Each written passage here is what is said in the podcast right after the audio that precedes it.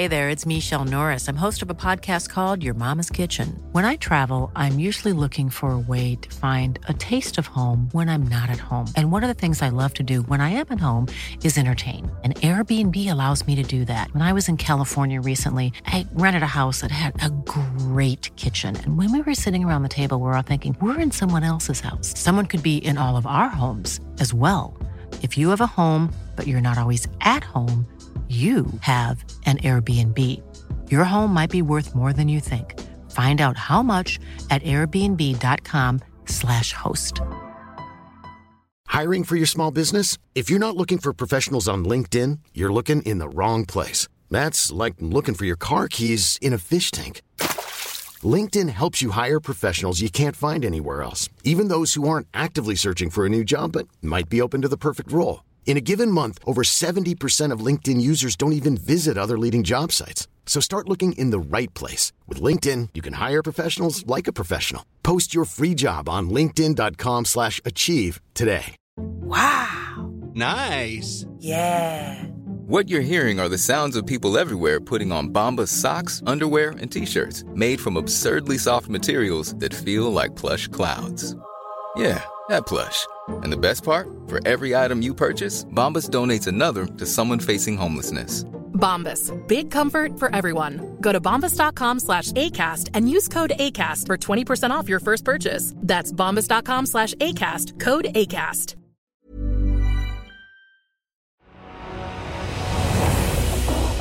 This is the true story of a hardworking couple from the mountains of Montana. Bill and Anne just seemed to have it all together. Were ripped apart by a ghost from the past. It's a tale of an irresistible affair It's like fantasy is mixed in with reality. that sparks a lethal obsession. The content basically was harassing and threatening. There was nothing that was going to be able to stop her. Beware, extreme passion can lead to shocking consequences.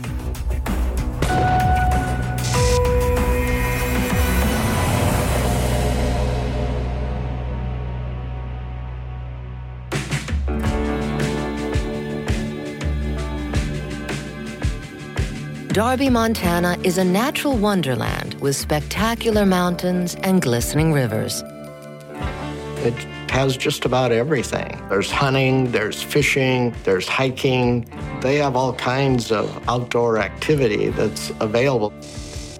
Nestled in this beautiful landscape is the home of Anne and Bill Stout, a hardworking couple who live in a large ranch house set on 20 acres of land. The all American couple has been married for over 20 years and have two sons. When she's not looking after her boys, Anne works as an administrator in the next town over. Anne, uh, probably about five seven, dark short hair. She appeared to me to be uh, a woman that just really committed to being a good mom and to raising those boys and a good wife. And her husband Bill is a third generation sheetrocker. Bill's about 5'10, maybe 175, 180 pounds. He was a strong kid. So he really could handle these uh, sheets of sheetrock when he was putting them up on walls, throwing them up on ceilings. Bill himself was interested in horseback riding, hunting, fishing, and he was teaching that to his sons. To their friends and neighbors, they seemed like a close knit family. Bill uh, and Anne just seemed to have it all together. The whole Stout family just it just it exuded a, a, a real togetherness. But as is so often the case, looks can be deceiving. Beneath the happy facade, the couple has been carrying a heavy burden since tragedy struck their eldest son five years earlier. Ben committed suicide um, his freshman year in college, and that was really hard on Bill and Anne. I don't really remember that they talked about it that much. That, um, you know, they were looking for reasons. I think it was just way too painful for them um, to really talk about. With the way things played out, it, we just questioned if that was the straw that maybe broke the camel's back. In the years following Ben's death, Bill and Anne have found different ways to deal with their intense grief. People grieve in very different ways. Uh, sometimes women want to talk about the death of a child and they want their partner to be there with them to help them through it. But the partner may be dealing with it in their own way, so it can create a lot of a lot of tension. Anguish plagues the couple's marriage and has eroded their feelings for one another. Bill and Anne pretty much, you know, stopped uh, sleeping in the same bedroom, and and they tried to go upon their own lives. Their spark, it fizzled out. That was between the two of them. Anne and Bill are both desperately searching for a way out of their grief and loneliness. And fortunately for Bill, a new chance at happiness is about to land on his doorstep.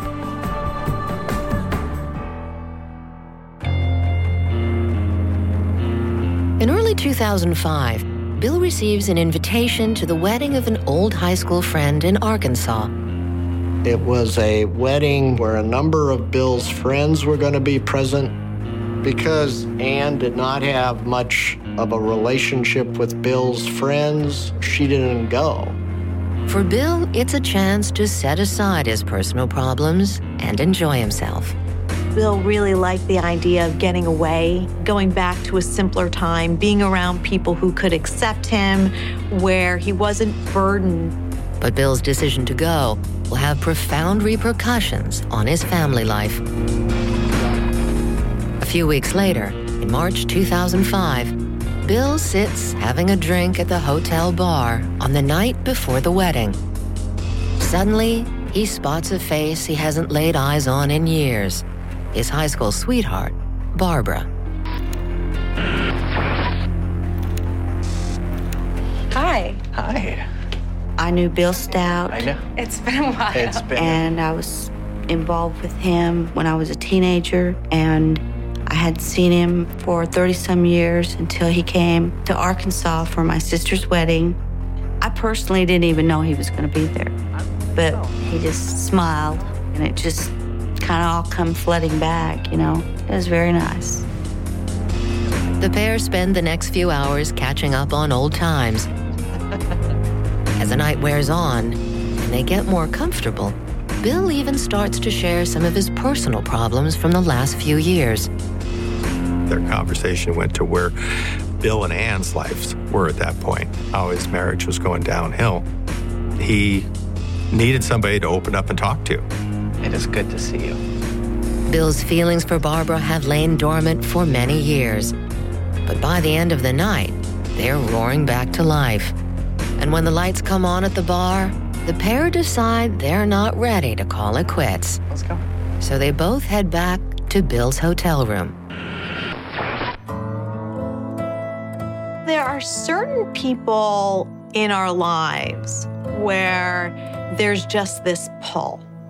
Um, and, it, and this can happen with an old love where things didn't work out.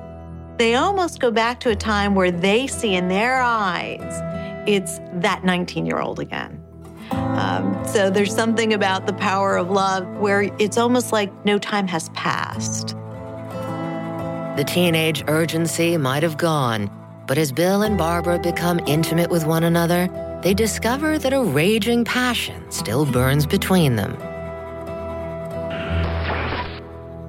Have somebody really care about meeting his needs. He felt like a king. He felt like the focus. He felt like this is the way a true soulmate should be. The next day, Bill and Barbara attend her sister's wedding together. We sat next to each other and um, actually got up and danced. So we were like a new couple, but an old married couple at the same time. You know what I mean? And the former high school sweethearts reunion is noted by other guests. I recall seeing pictures of Bill and Barbara at the wedding, and they looked really happy. They looked like they were reconnecting. But could someone else at the reception be less enthused about the public show of affection? As the festivities come to a close, Bill and Barbara head back to the hotel room and pick up where they left off the previous night. And so we just came back, went to the room, and just, it was like we were familiar with each other. Rekindling their romance is a powerful experience for Barbara, and it stirs up long forgotten emotions. He was my first man that I would feel would be my, my love that I wanted to get married to. But back then, Bill wasn't ready for long term commitment, and his hesitancy ended their teen romance. Started to have some problems. You start to lose some of that trust that he might not be able to follow through on what you want for your future. Bill broke Barbara's heart once before.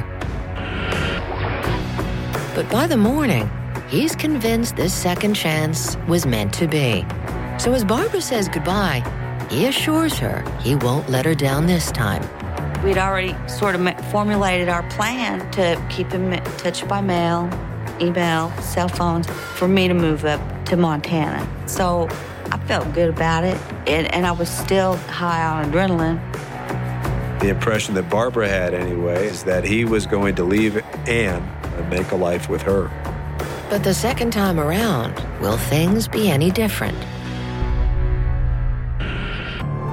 The next day, Bill leaves Arkansas and flies home to Montana. But over the course of the trip, nagging doubts have begun to set in. I think that the real the real trigger point here is the closer you get, the more back to reality as you get closer to home.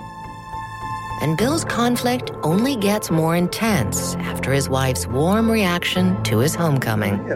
How was your trip? It was good. She was fairly shrewd. And women can always tell after they've been married to someone for decades when something's not right. Is everything okay? At the wedding, Bill swore to Barbara that when he got home, he'd leave his wife. Now, is he about to back down on that promise? But that evening, Bill comes to a decision that will alter the course of everyone's future. The next day, the next morning, he called me about missing each other and how nice it was to have each other to talk to. He had set up a romantic getaway. He was going to pick me up in Missoula and we were going to ride to a, a, resort that's north of here and uh, show me around. Bill says he'll buy Barbara's plane ticket for the forthcoming Memorial Day weekend, all the while reassuring her that he'll soon be rid of Anne. For a brief moment in the spring of 2005, it looks like Bill and Barbara's rekindled high school romance could lead to a second chance at love. But their plan to be together forever is about to come crashing down around them. On Friday, April 29th, Anne Stout gets the call a wife dreads most. Hello? An anonymous caller fills her in on Bill's betrayal. Who is this? She gets a phone call from someone who doesn't identify themselves, telling her that uh, her husband had had this uh, affair at the wedding in Arkansas with Barbara. Who could be behind this devastating phone call and why? Does someone have it out for Bill? Or is there an even more sinister plot in motion that could shatter all of their lives for good?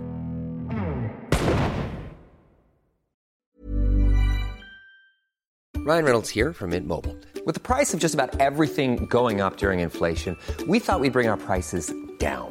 So to help us, we brought in a reverse auctioneer, which is apparently a thing. Mint Mobile unlimited premium wireless. Ready to get 30, 30, bit to get 30, bit to get 20, 20, 20, bit to get 20, 20, bit to get 15, 15, 15, 15 just 15 bucks a month. So, Give it a try at mintmobile.com/switch. slash $45 up front for 3 months plus taxes and fees. Promo rate for new customers for limited time. Unlimited more than 40 gigabytes per month slows. Full terms at mintmobile.com. Hey there, it's Michele Norris. I'm host of a podcast called Your Mama's Kitchen. When I travel, I'm usually looking for a way to find a taste of home when I'm not at home. And one of the things I love to do when I am at home is entertain. And Airbnb allows me to do that. When I was in California recently, I rented a house that had a great kitchen. And when we were sitting around the table, we we're all thinking, we're in someone else's house. Someone could be in all of our homes as well. If you have a home, but you're not always at home, you have an Airbnb. Your home might be worth more than you think. Find out how much at airbnb.com/slash host. Hey, it's Ryan Reynolds, and I'm here with Keith, co star of my upcoming film, If, only in theaters, May 17th. Do you want to tell people the big news? All right, I'll do it. Sign up now and you'll get unlimited for $15 a month in six months of Paramount Plus Essential Plan on us. Mintmobile.com slash switch. Upfront payment of $45 equivalent to $15 per month. Unlimited over 40 gigabytes per month. Face lower speeds. Videos at 480p. Active Mint customers by 531.24 get six months of Paramount Plus Essential Plan. Auto renews after six months. Offer ends May 31st, 2024. Separate Paramount Plus registration required. Terms and conditions apply if rated PG. Hey, Dave. Yeah, Randy. Since we founded Bombas, we've always said our socks, underwear, and T-shirts are super soft. Any new ideas? Maybe sublimely soft. Or disgustingly cozy. Wait, what? I got it. Bombas. Absurdly comfortable essentials for yourself and for those facing homelessness. Because one purchased equals one donated. Wow, did we just write an ad? Yes. Bombas. Big comfort for everyone. Go to bombas.com slash ACAST and use code ACAST for 20% off your first purchase.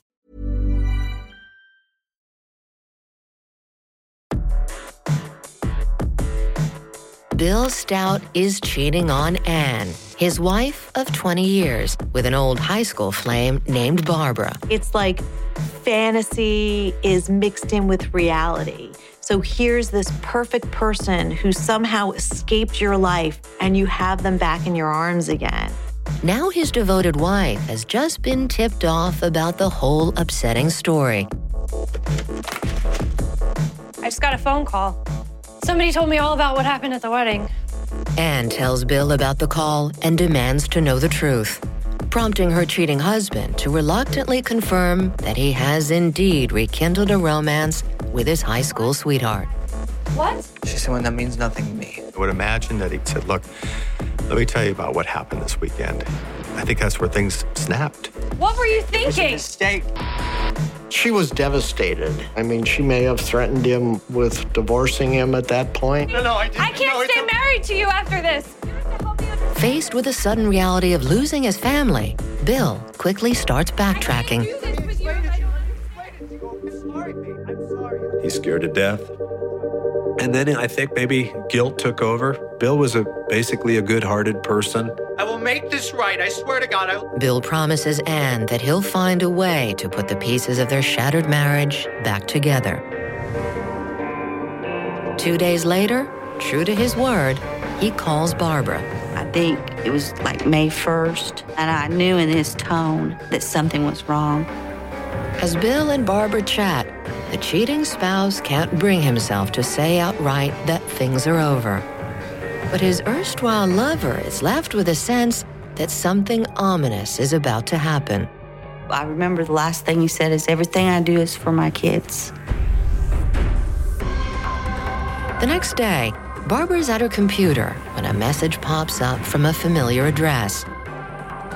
Bill and Barbara were communicating, everything was fine, and then all of a sudden, bang, he sends her an email and says, It's over, I can't do this. I mean, it was like one or two sentences, and that was it. In his email, Bill explains that Anne knows all about the affair, and for the second time, he dumps her, saying they can never see each other again. He told her he was canceling the, the airline ticket to Montana. You know, you got to remember, from Barbara's standpoint, she's minding her own business in Arkansas. Well, he's coming on to her really strong, and all of a sudden, a few weeks later, bang! You know, just as quickly as it's it started, the brakes were put on, and he's not interested in seeing her anymore. Barbara decides that she isn't going to sit back and take being dumped by Bill twice. I did send him one email asking him to call, and he didn't call. That's the first time I got mad. She makes up her mind to go to Montana after all. I uh, accidentally canceled an airplane ticket and I was. She uh, somehow got the airline ticket reactivated. I told him that I'd show up, camp out on their doorstep. Bye bye. Barbara and Bill will have a face to face on Memorial Day, whether he likes it or not. Back in Montana, Bill assures Anne that he's dealt with Barbara and that their brief affair is over. He sat down and talked with Anne. They made a, a plan what they were going to do. He was going to work on his marriage, stay in his house with the boys, with Anne. I don't think that Bill ever was really wanting to divorce Anne for Barbara Miller. I know that I am so committed to this marriage. Bill keeps his promise to Anne and doesn't contact Barbara. And Barbara backs down on her threat to turn up on Memorial Day. So, for a brief moment in the summer of 2005, things appear to have returned to normal. But the calm is destined to be short lived.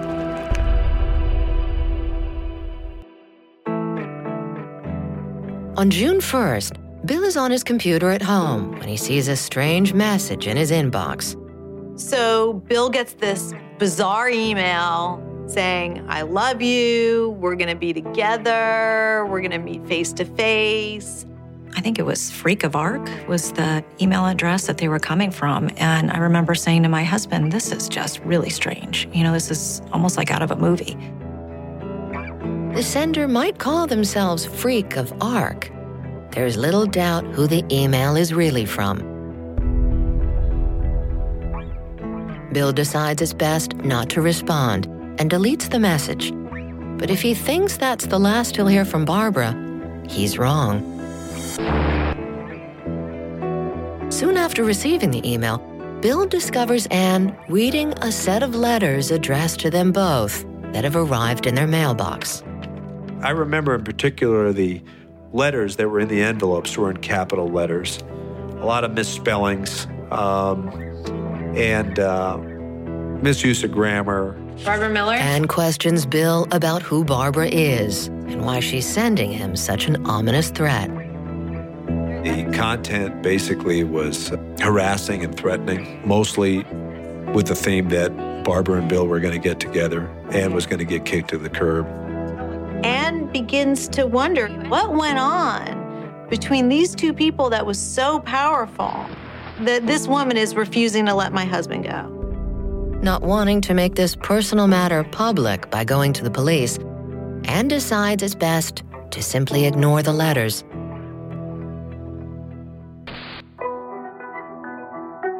The married couple continues to go about their day to day life. But when Bill starts a new work project with a friend, he discovers the nightmare is only getting worse. Bill and I were meeting to go uh, get started on a job together. And I said, "Hey, Bill," I said, "Hey, what's what's this stuff? I keep getting these emails. Can you tell me about this?" And he, he just his face just turned white, white as a sheet. Bill looks through the familiar messages in horror. He said, "Oh, it's just this crazy woman in Arkansas. She's wacko and she's delusional." Bill had hoped ignoring the threats would make them stop, but now that clearly isn't the case. When Anne learns that friends know all about Bill's affair, she's mortified and furious. The idea of her husband kissing this other woman, touching this other woman, being held by this other woman kept going over and over and over in her mind's eye. And it was like he was cheating on her over and over and over again. For the rest of June, a dark cloud hangs over the Stout house as Anne broods on the consequences of her husband's actions. And before long, those feelings of despair will get much more intense. One day in early July, Bill is checking his email. It's been a month since the first threatening message from Barbara landed in his inbox. And now every time he logs on the computer, he's filled with dread. Suddenly, he sees a new note from the Freak of Arc address, and it's set to raise the stakes once again. One of these emails said that Barbara Miller uh, was pregnant. Barbara and Bill were going to have a new life, and they had a baby. And The email lays out a plan for Bill and Barbara's future together. She's going to join Bill, and they're going to live happily ever after and raise the boys, and life will be beautiful. Bill's brief affair appears to have spawned a crazed stalker. And now that Barbara says there's a baby on the way, the stakes have gone through the roof. Bill and Anne's once tranquil married life is spinning out of control. And soon this tortured love triangle will explode in bloody murder.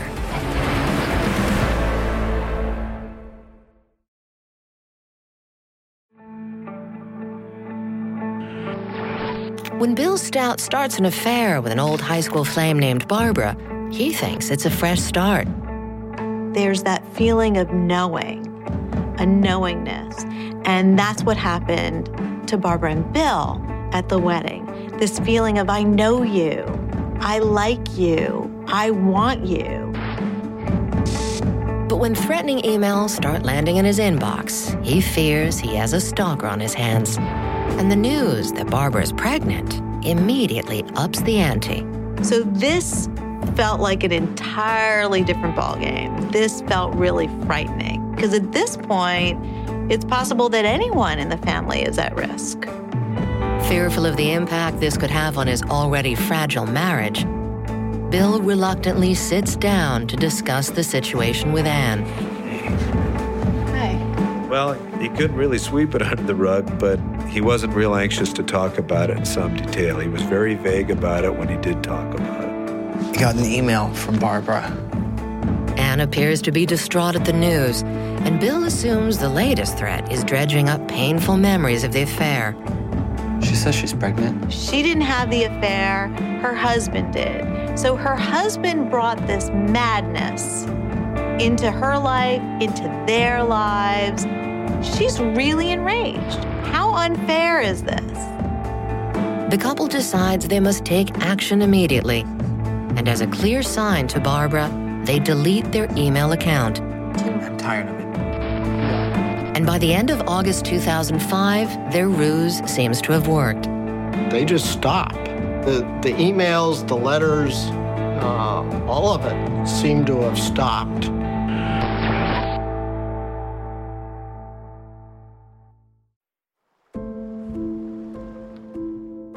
For the next two years, Bill focuses on rebuilding his life, while his wife, Anne, tries to put the whole incident behind her. The more I got to know Anne, the more uh, I could see she could do anything. She could handle anything. Unlike their son's death, coping with this traumatic experience has somehow made the couple feel more united. So, in an odd way, this joining together to get rid of Barbara brings them closer together. They have this shared goal again. But that momentary intimacy is about to be ripped apart forever. One May morning in 2007, Bill walks out to get his truck to head into work. But instantly he sees that something is wrong. Bill's truck gets egged. And as Bill looks closer, he makes a sickening discovery. We had a report of some kind of manure or human feces, or maybe a diaper or something that had been rubbed on the windshield of one of their vehicles. Bill calls for his wife, and she comes running out to join him in the yard. Two years may have passed, but Anne immediately knows who is responsible. Oh my God. Bill's fling, Barbara. Barbara did this. This is They Barbara. believed that Barbara had been stalking their family. They believed that she drove up the driveway. They believed it was her that spread feces and eggs on their vehicles. Suddenly, a forgotten virtual threat has just become a clear and present danger. This woman hasn't gone away and now seems to be upping the ante and getting more aggressive. Barbara is coming into their territory and no longer is safe over in Arkansas. You know, now she's in their neck of the woods. All right, well, let's clean it up and we'll. A volatile situation is quickly escalating out of control, and Bill decides it's time for action.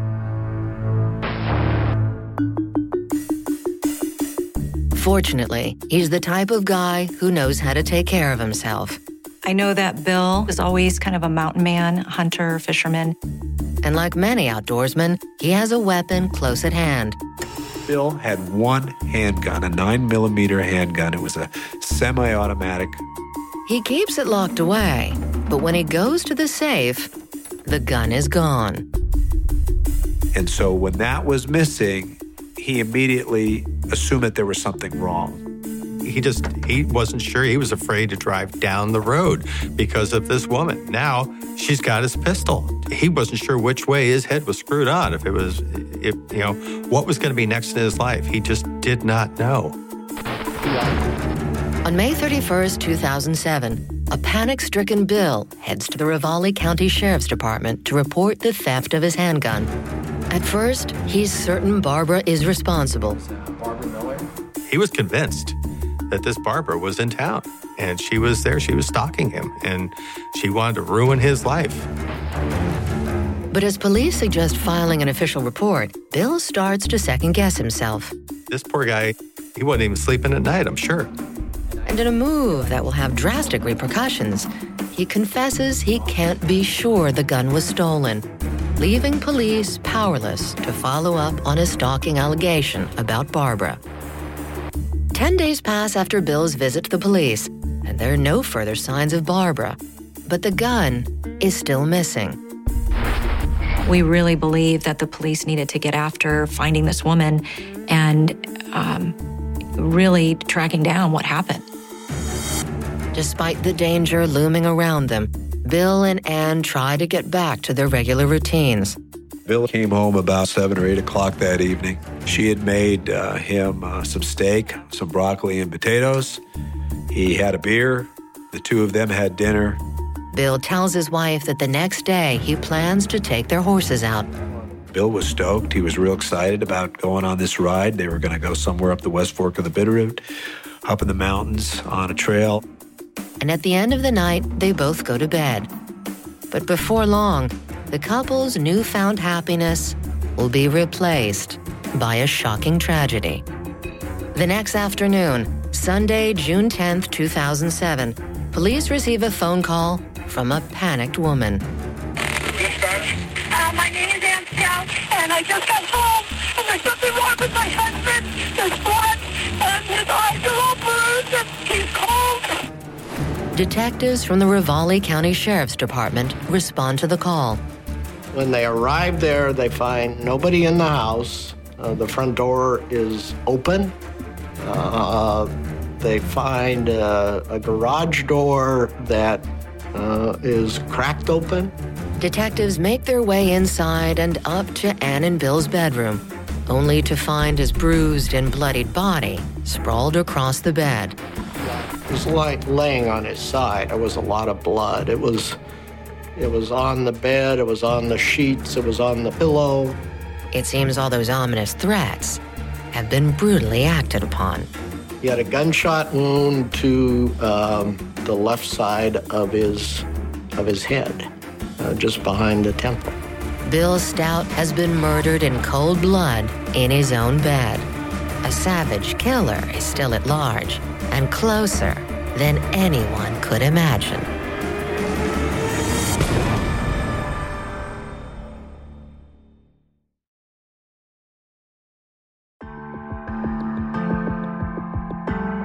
After a steamy fling with a high school flame turns sour, Bill Stout's family starts receiving menacing threats.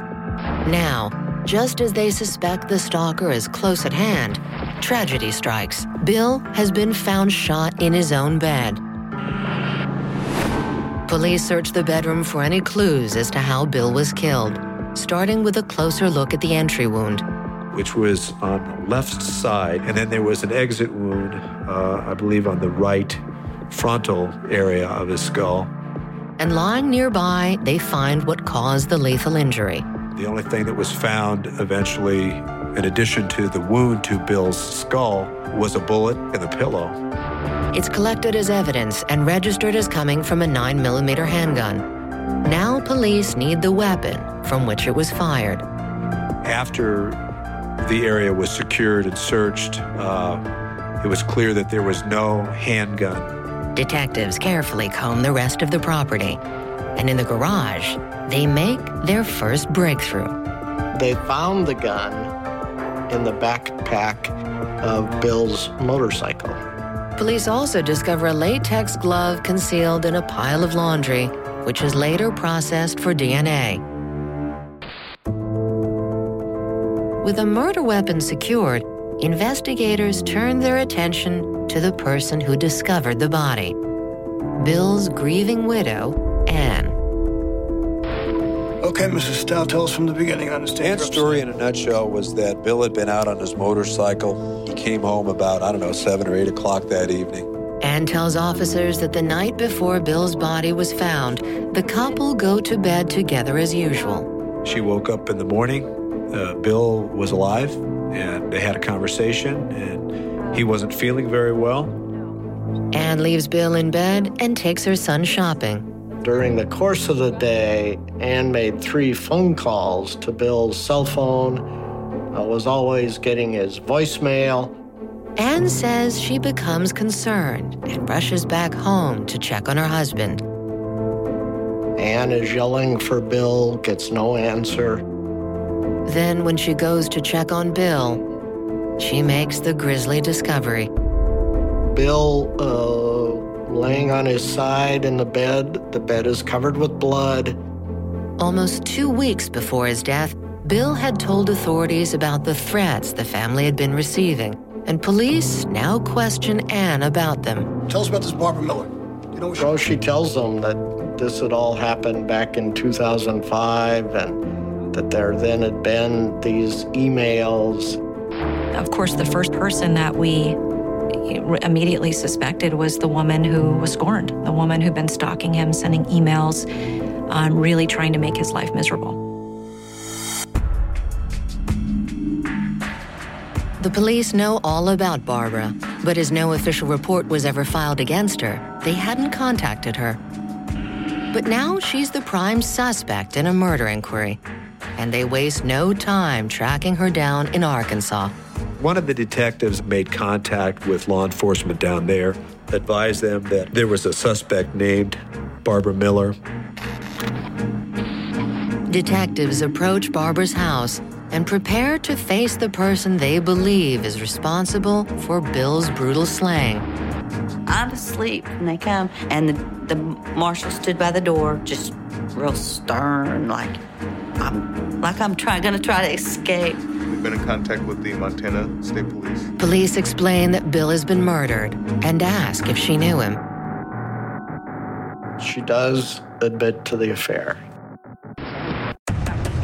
Barbara confirms they once dated in high school and rekindled that romance at a wedding a few years ago.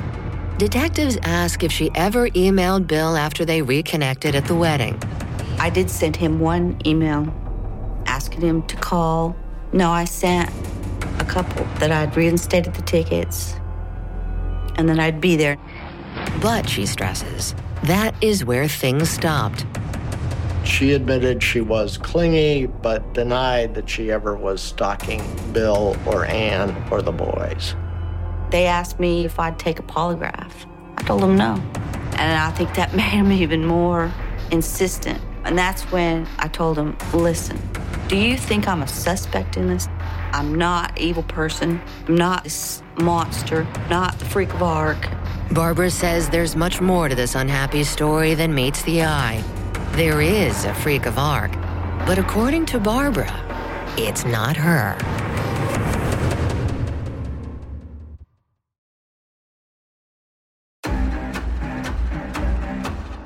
A passionate fling with an old high school sweetheart signals the beginning of the end for Bill Stout.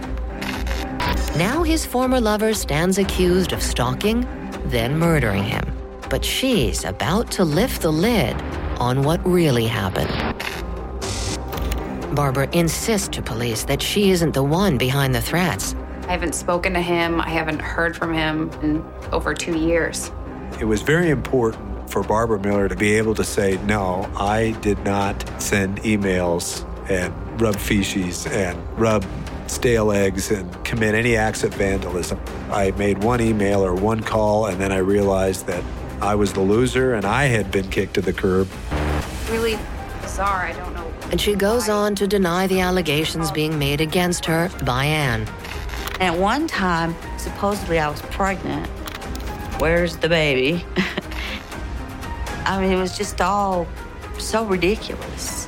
What's more, Barbara says she has proof that she isn't Bill's killer in the form of a rock solid alibi. She tells him I was, you know, shopping, was in a Walmart with my boyfriend. She was clearly identified by the detectives as being Barbara Miller, walking out clearly past the Walmart cashier and out the store. Her story appears to check out. But if Barbara isn't the murderous stalker, who is? Police turn their attention to the email threats and start sifting through the Stout's computer. I received the computers and was asked to examine them for the evidence relating to the emails. I learned, first of all, that when the email account was established, it was set up through a server in Hamilton or Missoula, Montana. The account was created at a computer in a town only minutes from Bill and Anne's home. But the most shocking revelation concerns the individual who works as an administrator in that town every day. It's the last person investigators would expect to be sending threatening emails to the Stouts. I'm certain that Anne Stout created those email accounts and used them. Certain things didn't look right, okay? Suddenly, police have a new suspect. And when the medical examiner delivers his findings, it adds more weight to the case, quickly building against Anne. The autopsy of Bill showed that there was some steak and broccoli still in his stomach. So they felt he had died between 11 o'clock and midnight the night before. The only person in the home with Bill on Saturday between 11 and midnight was his wife, Anne. On June 15, 2007, the Ravalli County Sheriff's Department calls Anne in to see what she has to say. The results of our investigation show that, that you killed Bill. They do not show that. They do not prove You that, and you do not know that because it did not happen. The latex glove recovered from the garage of the Stouts' home is found to contain traces of Anne's DNA. Bill's time of death, coupled with the true identity of Freak of Arc and the latex glove, are all enough evidence for police. And on June 26, 2007, Anne is officially charged with Bill Stout's murder. In June 2008, the prosecution begins its case against Anne Stout at Ravalli County Court. I think for Anne, things in the marriage had gone downhill. So you have the suicide of her son, which she probably refused to take responsibility for, and on some level might have blamed her husband. After the wedding, Anne suspects Bill of being unfaithful. She devises an elaborate plan to discover the truth, starting by fabricating the anonymous phone call which supposedly tips her off. Who is this? Once Bill cracks and confesses to cheating with Barbara, Anne is armed with the knowledge she needs to plot her revenge. Not only did Anne want Bill dead, she tortured him before he died. So it wasn't enough to kill him. It was a diabolical plan where she made him pay and frightened him. And scares her husband into thinking that it's Barbara who is stalking him. There's absolutely no evidence that Barbara had ever been in Montana. I don't think the jury ever doubted uh, Barbara's story. Once she has carefully set the stage for the mistress to take the fall, she goes on to orchestrate his murder. Sometime after 10 o'clock, he retires and he passes out. And Bill's scheming wife seizes the chance to exact revenge on her cheating spouse. and takes the handgun, and the evidence pretty much left the jury with the conclusion that she pulled the trigger and fired off a 9 millimeter handgun into the left rear side of his skull. Anne leaves Bill's bloody corpse undisturbed. And the next morning, after her shopping trip, she raises the alarm.